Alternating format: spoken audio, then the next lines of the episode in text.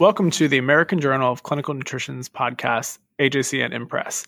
I'm here for a very special episode of AJCN Impress where we're going to talk about how 2020 went uh, over here at AJCN. You know, it was a relatively uneventful year, um, but I'm fortunate today to be joined by both our editor in chief and our academic editor. Uh, that's Chris Duggan and Deirdre Tobias, respectively. I'm going to let them introduce themselves real quick. Uh, sure. Thanks, Kevin. Uh, my name is Chris Duggan. I'm a pediatric gastroenterologist and nutrition physician at Boston Children's Hospital.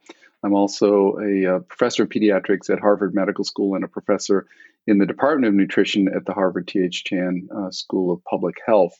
I've uh, been editor in chief since uh, February 2019. So in many ways, 2020 was my first full year at the helm of leading the journal, and it's it's really been a great um, a great experience. I've learned a lot. I've met a lot of great people, including uh, yourself and Dee Dee and our other editors, which we'll talk about later. Um, so thanks for having me. And I'm Dee Dee Tobias. I'm an assistant professor at the Brigham and Women's Hospital in Boston and Harvard Medical School, um, as well as the Harvard School of Public Health and Nutrition. And I am a nutritional epidemiologist by training and by practice. Um, I work on a number of lo- large cohort studies, including the nurses and health professionals and women health study. But I also just started my own first dietary intervention trial as well. So, getting a flavor for that. Um, I teach nutrition epi to grad students. It's really exciting, a lot of methods.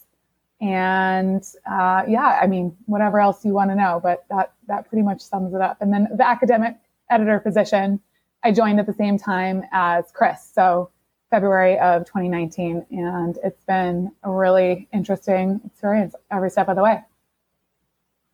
Yeah. So if you guys don't like what's happening at AJCN, just blame them.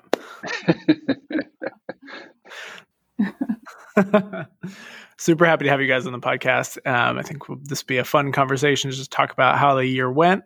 Um, so, Chris, I know you have some general statistics for us over about the journal and kind of how submission rates and whatnot whatnot went.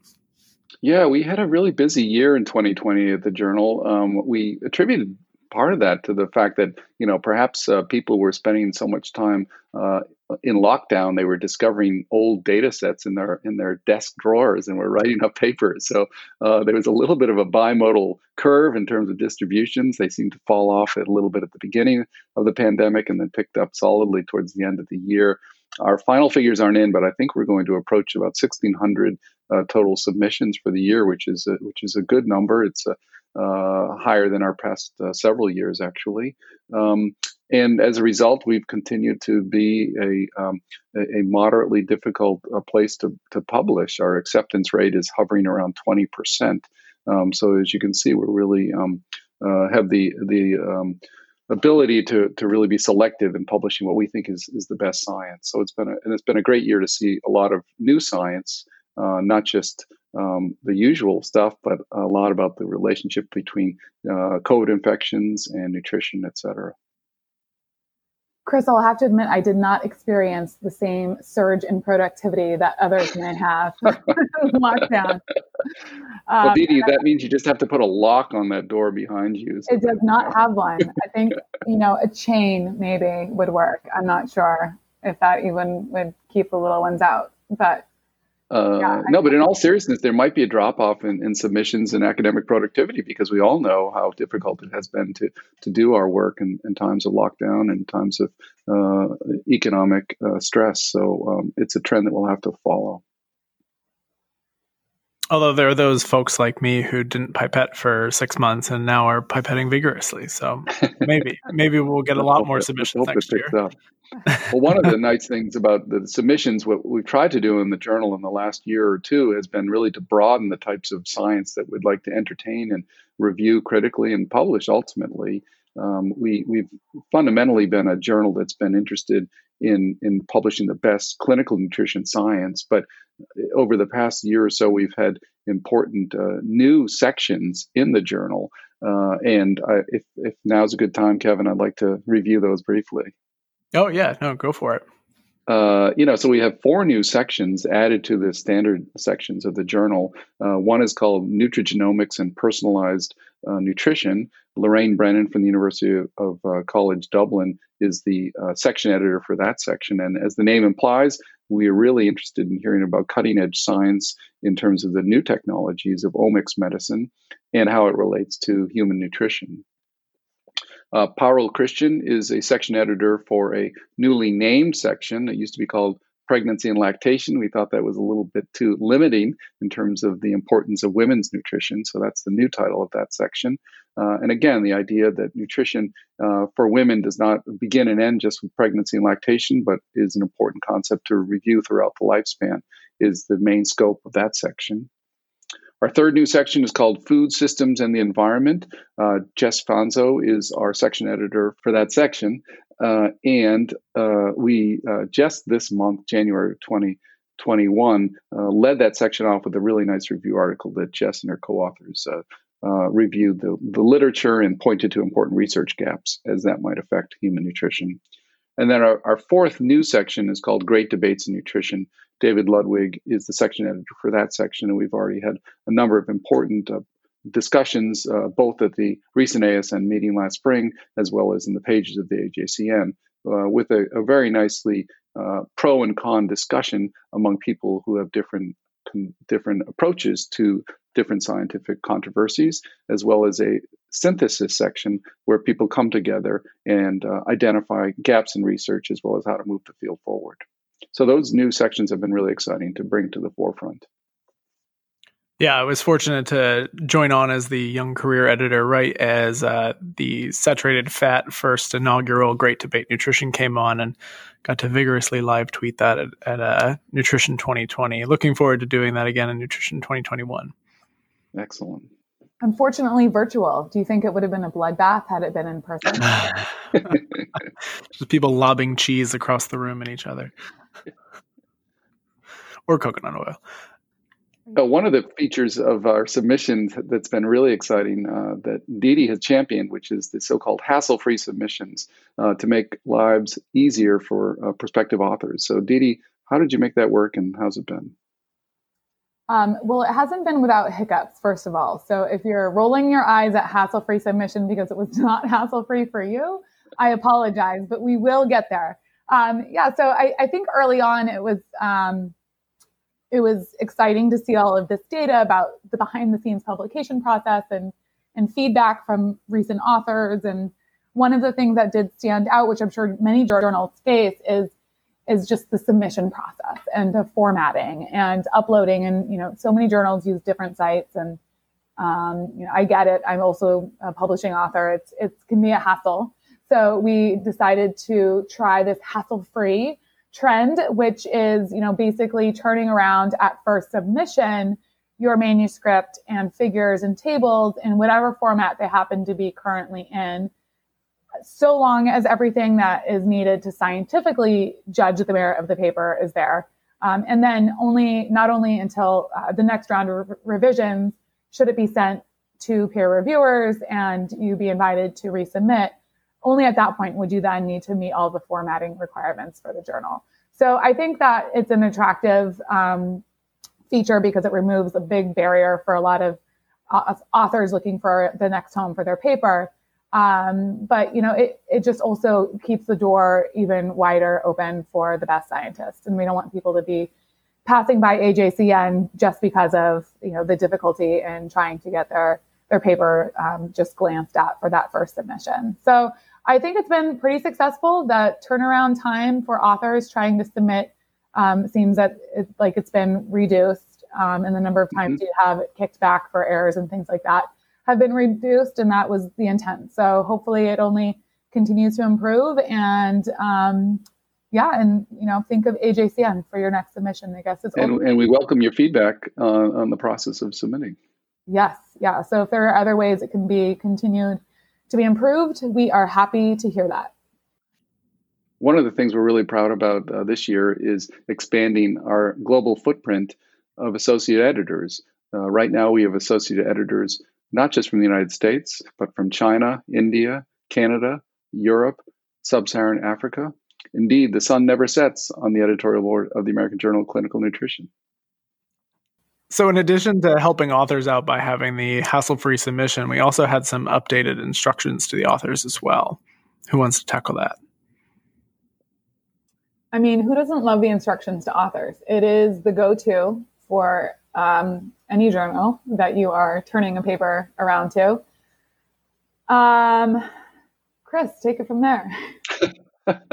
well, I, I, am proud of one important uh, addition to the instructions of authors that we heralded um, in December of 2020, with, which is a, a, a piece, a, a piece um, that we wrote called Race and Racism in the Nutrition Literature, and really was a, reflection that, that I and several uh, uh, editors put forward as, as our way to say, um, in part in response, obviously, to the uh, events of this past summer in the United States that stimulated many of us to reflect on the role of race uh, in everyday life, let alone in an academic journal. Um, and so, in the piece, we really reviewed how race is is erroneously considered uh, by many scientists as a biological variable. And essentially, we put forth the case that had been made uh, by others in many other places before that it's essentially a social variable and that reliance on on race uh, often has no validity in the uh, scientific literature. Which is not to say that race doesn't matter. Race matters a lot, uh, but as a social variable, it needs to be described with other social variables uh, in terms of its relationship to nutritional science. It's a really great commentary. I hope everybody checks it out. Thanks, Kevin. I know you tweeted it widely, and I appreciate that. And then, so uh, last but not least, we did want to cover that we have uh, we chose our top 10 altmetric scoring papers that we kind of wanted to summarize, at least a few of, to characterize kind of a feel for what got the most action, most play in the journal. Um, and that can be both as an idea of what you might want to submit to our journal, but also use it as a guidance of what uh, kind of new topics we might want to submit to diversify the things that are really getting some uh, getting noticed at the journal. So I know uh, Chris and Dee Dee have reviewed the top ten. I think. Yeah. Well, let's yeah, start with uh, SWAP-MEAT. Swap meet was something I tweeted out, and Dr. Gardner, the P- lead PI on the study, tweeted out, and uh, got a ton of action on Twitter. I'm not surprised to see it in the top ten. So, Dee Dee, why don't you take us through just a basic overview of what the SWAP-MEAT trial was? Well, first of all, um, A plus for the title of the trial. So the SWAP-MEAT is actually an acronym. Um, it's Study with Appetizing Plant Food Meat Eating Alternative Trial. And I think that's just adorable.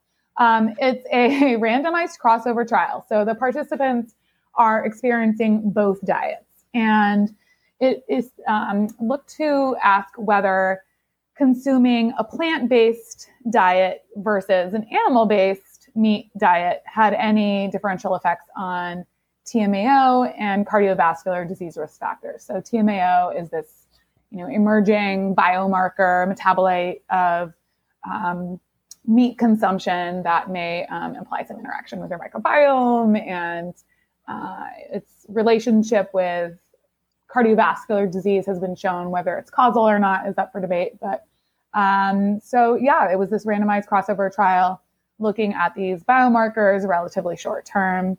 Um, again, consuming either this um, plant based meal or a meat version of the meal. And it was a plant based meat alternative, right? That was sort of the center of the dish. Yes. So it was, um, the funding was provided by Beyond Meat. So these are the products that you see at, I think they are, they do the Burger King, hmm, maybe not, I don't know um, Burger King um, Whopper, grocery, Impossible, grocery stores. Impossible Burger. Sorry, uh, but you can see that you can buy them at the grocery store. They look like meatballs or burgers, and it's plant-based foods. Um, and these products have surged in the market in the last probably 18 months um, with you know attention to reducing red meat intake and eating more plant-based diet whether they're healthy or not, I think is still up for debate because, you know, you're not eating fruits and vegetables in place of reducing meat. You're eating these highly processed products that yes, do not contain meat, but what's in them. And it, you know, can be double digits number of ingredients because they want these products to look, feel, taste, bleed, you know, everything yeah. just like a hamburger if you buy the, it. The mouthfeel is uh, impressively like meat, I will say. Yeah. Oh, I, I actually really like them, full disclosure. Um, and, but I, you know, whether it's, whether you're getting that healthfulness that you would have gotten if you had switched to veggies or something else, is, I think is still, you know, what, what this study maybe was trying to, to assess. Yeah. Especially because I think a lot of those products, you know, people are mostly concerned about cardiometabolic health, and a lot of those products are high or made with coconut oil and have a lot of added sodium. So there's questions about whether they'll actually improve those biomarkers of cardiometabolic health. Yeah, exactly. So, you know, the healthy halo for not eating meat, sure, but you know, are you replacing it with something that's just as bad or better or I don't know. That's that's the big hot area of debate, of course. So so, in brief, what did the the study kind of find? Yeah, so they found that TM, TMAO, so that's this biomarker of meat intake, obviously was lower when you were on the plant meat, meat plant based meat diet. Um, that's not a surprise, but you know, of course, it's nice to see that compliance was good.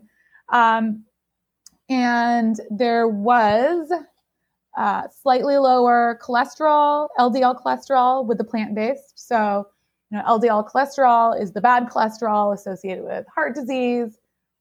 We can debate that in a separate podcast if you want, but that was lower with the plant based than the red meat. Um, Great. Diet. Now, when I tweet this out, it's just going to be a storm over that comment. and um, let's see. Oh, the bo- body weight was like one kilogram lower. And again, these are within person differences. Um, Chris, you got to get that? Uh, I am. Uh, no, I'm just kidding. Dr. Duggan is a hot commodity beyond just this uh, podcast. It's amazing we got him on. But all of these other cardiometabolic parameters that could change in a matter of eight weeks uh, IGF, glucose, insulin, blood pressure, no differences. So, really, the big one was LDL. LDL was lower with the intake of the plant based products.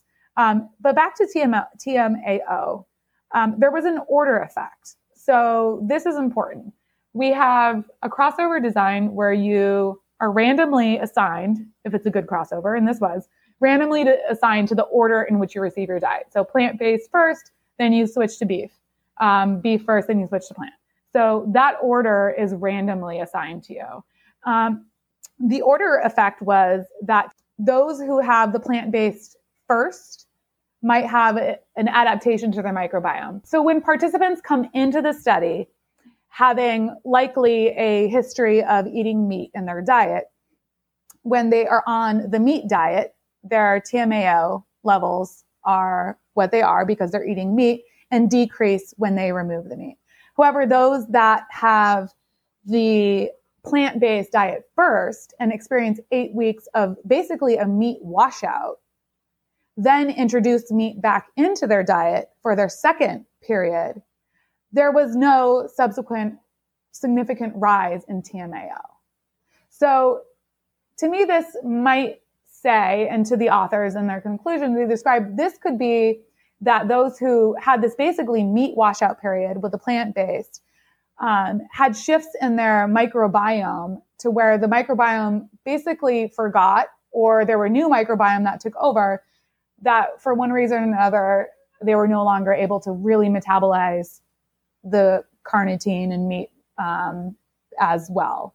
So if you then introduce meat, you don't see this rise in TMA, TMAO that you would expect because the microbiome's not really digesting the metabolites in the same way. So that was a hypothesis that they threw out in the discussion that I thought um, was kind of an elegant way to potentially explain this order effect. Of course, it could just be totally random. And, you know, if we did the study again, we would see the opposite. Um, but so that's something I think that um, maybe could be followed up further, um, especially since this is a microbiome derived um, metabolite. But we'll see. So that was swap meat. Awesome. That's great. great. That's great, Dee Dee. I mean, I did the other interesting thing, and we published at least two papers this year about it, was the utility of that biomarker TMAO in different diets, right? Which I didn't realize until I read these papers, which is that uh, fish intake is uh, can be a driver of TMAO as well. So people should not uh, uh, exit the podcast thinking that TMAO is a biomarker specific for for red meat. So it's interesting. Right. Yep. Yeah, it certainly added to a lot of discussion about folks advocating for reducing choline and carnitine as precursors. And then you look at how much TMA and TMAO is in fish, and it's like yeah. massive. Yeah. It's a big conundrum for the field of nutrition. Yeah, I think metabolomics are interesting, whether they're causal and you know downstream on the metabolic pathway to chronic disease or more upstream and really just a marker of dietary intake. I think there's a lot to learn there. It's probably a bunch of both. Um, but yeah, the uh, nutrition field and Lorraine Brennan, our new metabol or omics editor, has a lot of work cut out for her because I think this field is probably only going to see even more action. Sure, definitely. So, Chris, what about you? What what paper are you going to tackle? Well, there are a lot of really interesting uh, papers, as you as you noted, Kevin. And one of the papers actually came uh, and was uh, very highly discussed. Was uh, actually not a full paper, but was a letter to the editor, uh, and it was published in in April of 2020, and it specifically. Was addressed the issue of were there nutritional aspects of COVID 19 infection that might be, in fact, modifiable. Uh, so Dr. Zhang and colleagues uh, performed what, what we call an ecological study, right? So they essentially correlated uh, some important exposure variables with an outcome variables um, from two different data sets um, without really, and they acknowledge this, not any individual patient data, uh, but just countrywide data in China. Uh, and essentially, they compared selenium exposure uh, as measured by selenium concentration in the hair from an earlier uh, collected database with survival rate um, from COVID 19 infection um, in 17 cities outside of Hubei, uh, China. Um, and um, indeed, in uh, there is this one city in the province of China called Enshi, which is has been known for for a while to have uh, diets that have been high in dietary selenium. Uh, and there have been even some case reports of selenium toxicity in this region. Um, and of course, that we know that there are areas of China where the soil is very low in selenium, and selenium deficiency is commonly seen, at least biochemically. Um, and in a very, I thought, eye-catching figure uh, in this letter to the editor. This uh, the, there was a very strong relationship between survival on one hand and hair selenium concentration on the other, with an R squared value of 0.72. Um, so obviously, it, it, it is more of a hypothesis generating paper with respect to would uh, improving selenium status in people who are susceptible to COVID infection uh, be something that would be worthwhile doing. And I hope that if folks are doing clinical trials on that uh, topic, they'll uh, think of, of submitting their works to the AJCN because obviously this would be a potentially very impactful uh, intervention. Um, and again, I, I, I, want to point out the deficiencies of ecological studies that we all know and that the authors themselves reflected on in the last paragraph of this letter letter to the editor, which in, in addition to the lack of patient-specific data, uh, they really didn't have much data on uh, underlying confounding variables that we know are important for survival after COVID infection, including uh, diabetes, obesity, uh, age, uh, access to medications, et cetera, et cetera, et cetera. Um, so, as a, as a hypothesis generating paper, I thought it was uh, really an interesting one, and it certainly caught the uh, eyes of many people on around the globe. I think that'll be a surprise to some listeners. It's not zinc that people are targeting now; it's selenium. And obviously, there's a lot of interest in vitamin D uh, with respect to COVID too. And I do know that there are trials uh, ongoing there. So we look forward to those results. Yeah, definitely. I think there's going to be a lot of people uh, applying for PhD programs in nutrition specifically to look at this nutrition and, and sort of viral immunity link, uh, which has been underfunded in the past. But I'll be curious to see if there's RFAs in the future for that. Excellent. Dee do you have any other papers you want to give a specific shout out to? Are we going to do eggs? I mean, we could talk about eggs. So, uh, this was actually the number one um, altmetric score paper for AJCN for 2020. And I guess maybe it's no surprise. I mean, they've made the top list of nutrient articles, you know, I don't know, in many years, they've been on the cover of Time magazine. Like everybody loves eggs, or at least the controversy that they represent. I like to talk about eggs.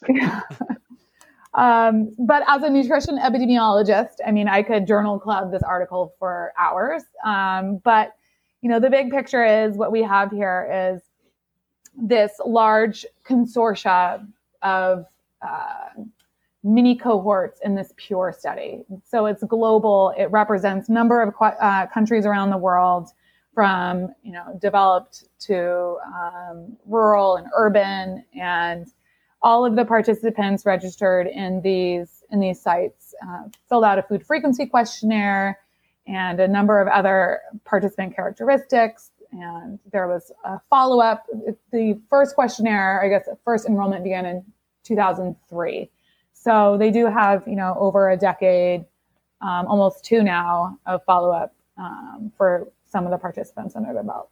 Um, and it also included data from ONTARGET and Transcend, which are two randomized trials that had kind of like mini questionnaires about diet at baseline, including eggs. Um, so these data collectively basically evaluated single baseline measure of egg intake with subsequent cardiovascular disease risk. And they looked at MI, which is heart attack, stroke, heart failure, and death. And this is an observational study. Nobody was randomized to consume the egg intake that they had.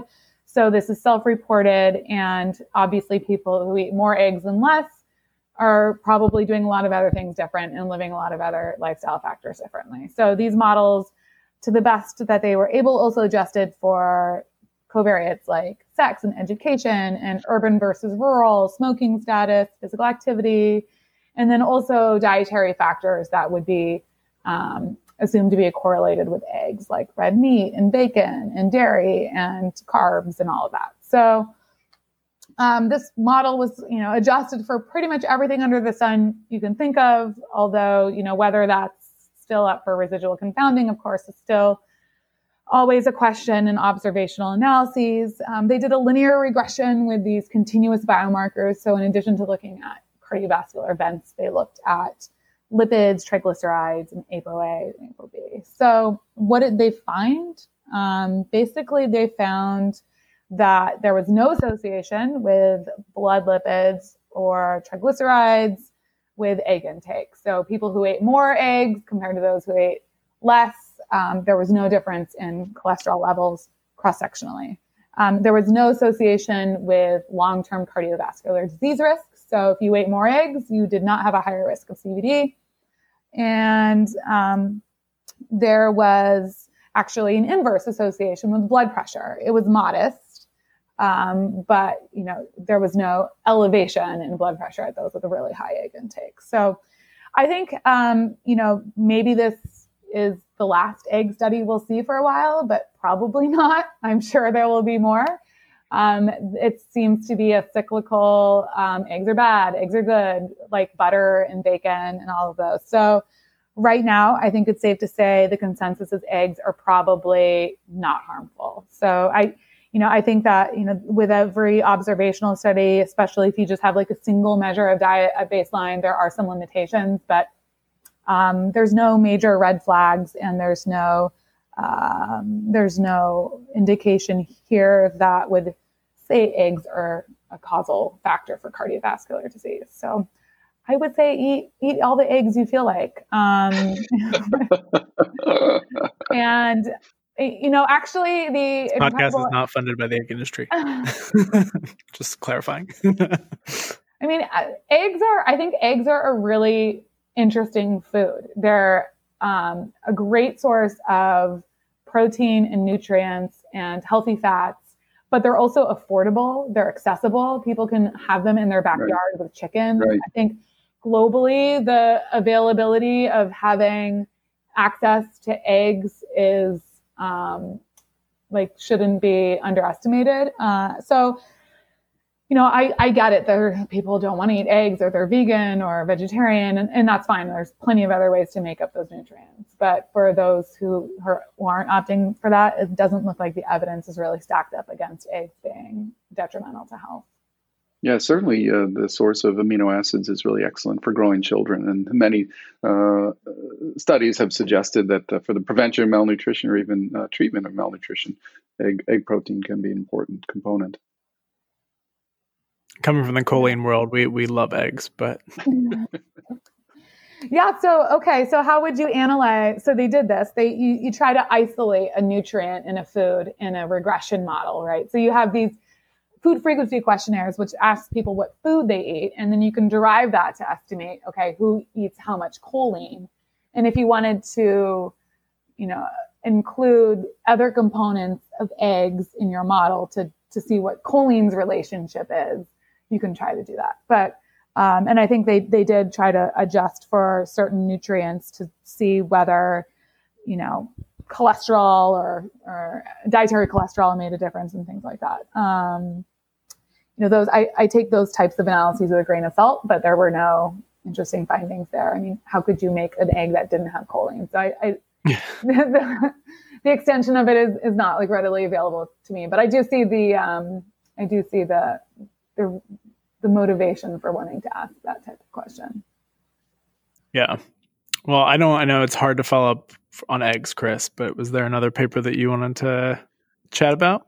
Yeah, there were there were a couple uh, really interesting papers. One of the um, one that that broke our top ten, I think it was number six or so on the top metrics uh, altmetrics view, was an article entitled "Strengthening National Nutrition Research: Rationale and Options for a New Coordinated Federal Research Effort and Authority." Uh, this this was published uh, in July of 2020 uh, and was is, is really I think already um, proven to be a very influential paper as, as we'll we'll talk about. Um, the the paper um, was I- indeed written um, by a number of uh, both nutrition scientists as well as uh, current or former federal employees, including one at least one U.S. Uh, senator and one former FDA uh, director. Um, so the, these authors really uh, make a very strong case for how the environment, if you will, of uh, nutrition research in our country uh, should and could be rethought. Essentially, um, it starts with the supposition that we're all, I think, quite aware of, which is that there's a very strong relationship between poor diet and physical activity patterns and the um, risk factors for chronic diseases, including obesity, cardiovascular disease, and diabetes. And I think that's that's well established. But it takes it really a step further and points out quite nicely that these same factors, poor diet and uh, lifestyle um, issues, have an impact on our country writ large. So specifically, uh, they make the point that these uh, aspects of our uh, nutrition and food intake have an impact on uh, health disparities in our country. Uh, they have uh, an impact on healthcare costs, certainly. Um, our U.S. economic competition is adversely affected by our overwhelmingly poor nutritional status and poor dietary intake. Uh, even our military readiness and uh, efforts of sustainability are affected broadly by food, agriculture, and nutrition policy in our country.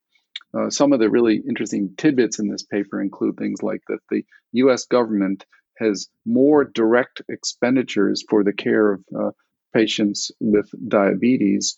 Um, those that cost exceeds the entire budget of the entire NIH.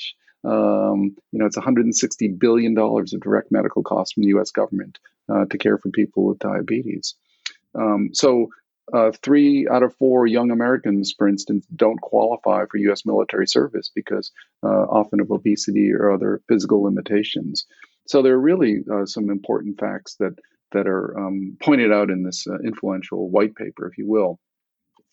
Um, the uh, NIH budget comes for comes under great discussion in this white paper. it's pointed out that despite the fact that um, a, a, vast majority of the health outcomes in our country are somehow related to nutrition uh, and diet and lifestyle. Only about 5% of the total NIH budget is dedicated to nutrition related research.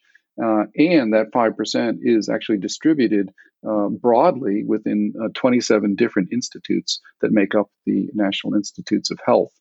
So the obvious conclusion that the authors draw is that not only should more research dollars be uh, driven towards nutrition related research, um, but it should be more uh, and better coordinated both across government agencies, um, but also within the NIH itself. It specifically uh, broaches the idea of whether a new institute called the National Institute of Nutrition should be established. Uh, and obviously, that's something that the new uh, administration will uh, likely tackle. But already we've seen an implication of this work because uh, just this week, uh, the Office of Nutrition Research has been announced to be moving out of NIDDK, one of the institutes of the NIH, and into the Office of the NIH Director. Um, so I think that this paper has really had uh, an impact on how nutrition research is considered uh, by NIH and by other governmental agencies. And uh, I would really uh, commend it uh, to all of our readers to and listeners uh, to look at again. So, would you call it the NIN or the NION? How would you prefer? well, interestingly, I'm familiar with uh, people who work at the NIN, called the National, uh, the Indian National Institute of Nutrition, also NIN. So I think we'd have to mm. call it the U.S. NIN. I mean, I grew up grunge in the in Seattle in the '90s, so I'd probably go towards oh. NIN. Um, I think I had a Nine Inch Nails patch on my back. you can cut that out of the podcast. We can get them to sponsor it. It's fine. It's going to be a resurgence of uh, Nine Inch Nails on iTunes top list. So, so another important factoid uh, that the authors point out is actually that uh, this is not just a plea for additional funds. Um, this is actually an economic argument that the return on investment in uh, NIH research is actually quite an important aspect of economic growth in our country. Uh, they estimate that for um, every one dollar that was invested, say, in the Human Genome Project, uh, was returned 180 times fold and economic uh, growth from uh, the private um, and governmental agencies. Wow. Well, you heard it here, folks. Go bug your senators and your congressmen and make sure that we get some funding. Yeah, I so maybe only because I'm putting in a, a methods related grant right now, but it's difficult. I, I feel like n- nutrition methods are at the bedrock of how successful the science itself will be. And mm. it's really difficult to shop around a grant for nutrition methods when it's not specifically tied to a disease or an outcome. And you know, I don't know. I feel like my my current set of aims is a little bit homeless. It doesn't have a disease it's necessarily tied to, but I feel like it would be applicable to many different chronic diseases if, mm. if the method ended up working. So, you know, I, I, think maybe by dedicating funds specifically for nutrition, it'll give the science itself um, some much needed funding to look inward and, and really kind of ask like, okay, well, what are the methods we're even, what are the tools that we can even invest in before we start answering like the big public health questions or at the same time as we're, we're doing those big questions. Um, because methods, I think, are incredibly important and often um, and I think the NIH agrees with that. I think, Dee, right? I mean, in terms of their uh, viewpoint for uh, a blueprint for nutrition research in the coming decades, I think they specifically address the, the shortcomings of some of the uh, tried and true tools that uh, the field has relied on. Yeah, yeah. So we'll see. I think some specific avenues in that area would be nice to see.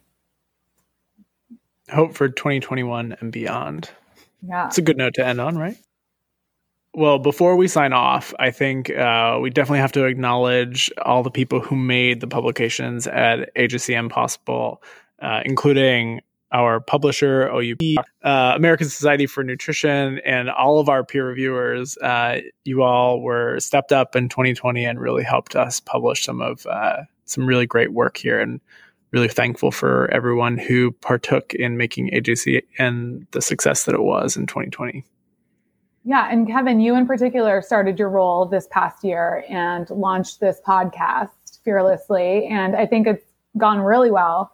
Um, and you know, ASN was behind that every step of the way, along with their um, supporters and call for call for donations, given the fact that it was in honor of the past editor in chief, um, a named position for Denny Bier. So um, I think that probably deserves a shout out you as well um, for doing this podcast and all the other social and in media. addition to the podcast, a real impressive uh, um, performance and and uh, presence on social media with uh, over 2,000 uh, Twitter followers uh, in a quite short period of time. So, congratulations, yeah. Kevin. Exactly. Thank you so I mean, much. I can't imagine, Chris, if you were at the helm of the Twitter handle. like Celtics win, like like, retweet. um, and me neither. I just I don't I don't get along with it. Uh, so you did very well and um, cool. well, I look forward to the pay raise I'll inevitably get in 2021. Thanks so much, guys. Ever optimistic. We'll double. We'll love it. double what you get. We'll double it. I'm sure. What is two times zero? No. Kidding. awesome. Well, thank you both for joining us, and I look forward to the 2021 year in review. Maybe we'll have you back on before then, but no promises. Thanks a lot, Kevin. Thanks, Dee Dee. Yeah, and ASN or ASN is virtual again, so We'll see you there. we'll have to Yeah, uh, prepare those abstracts. virtual.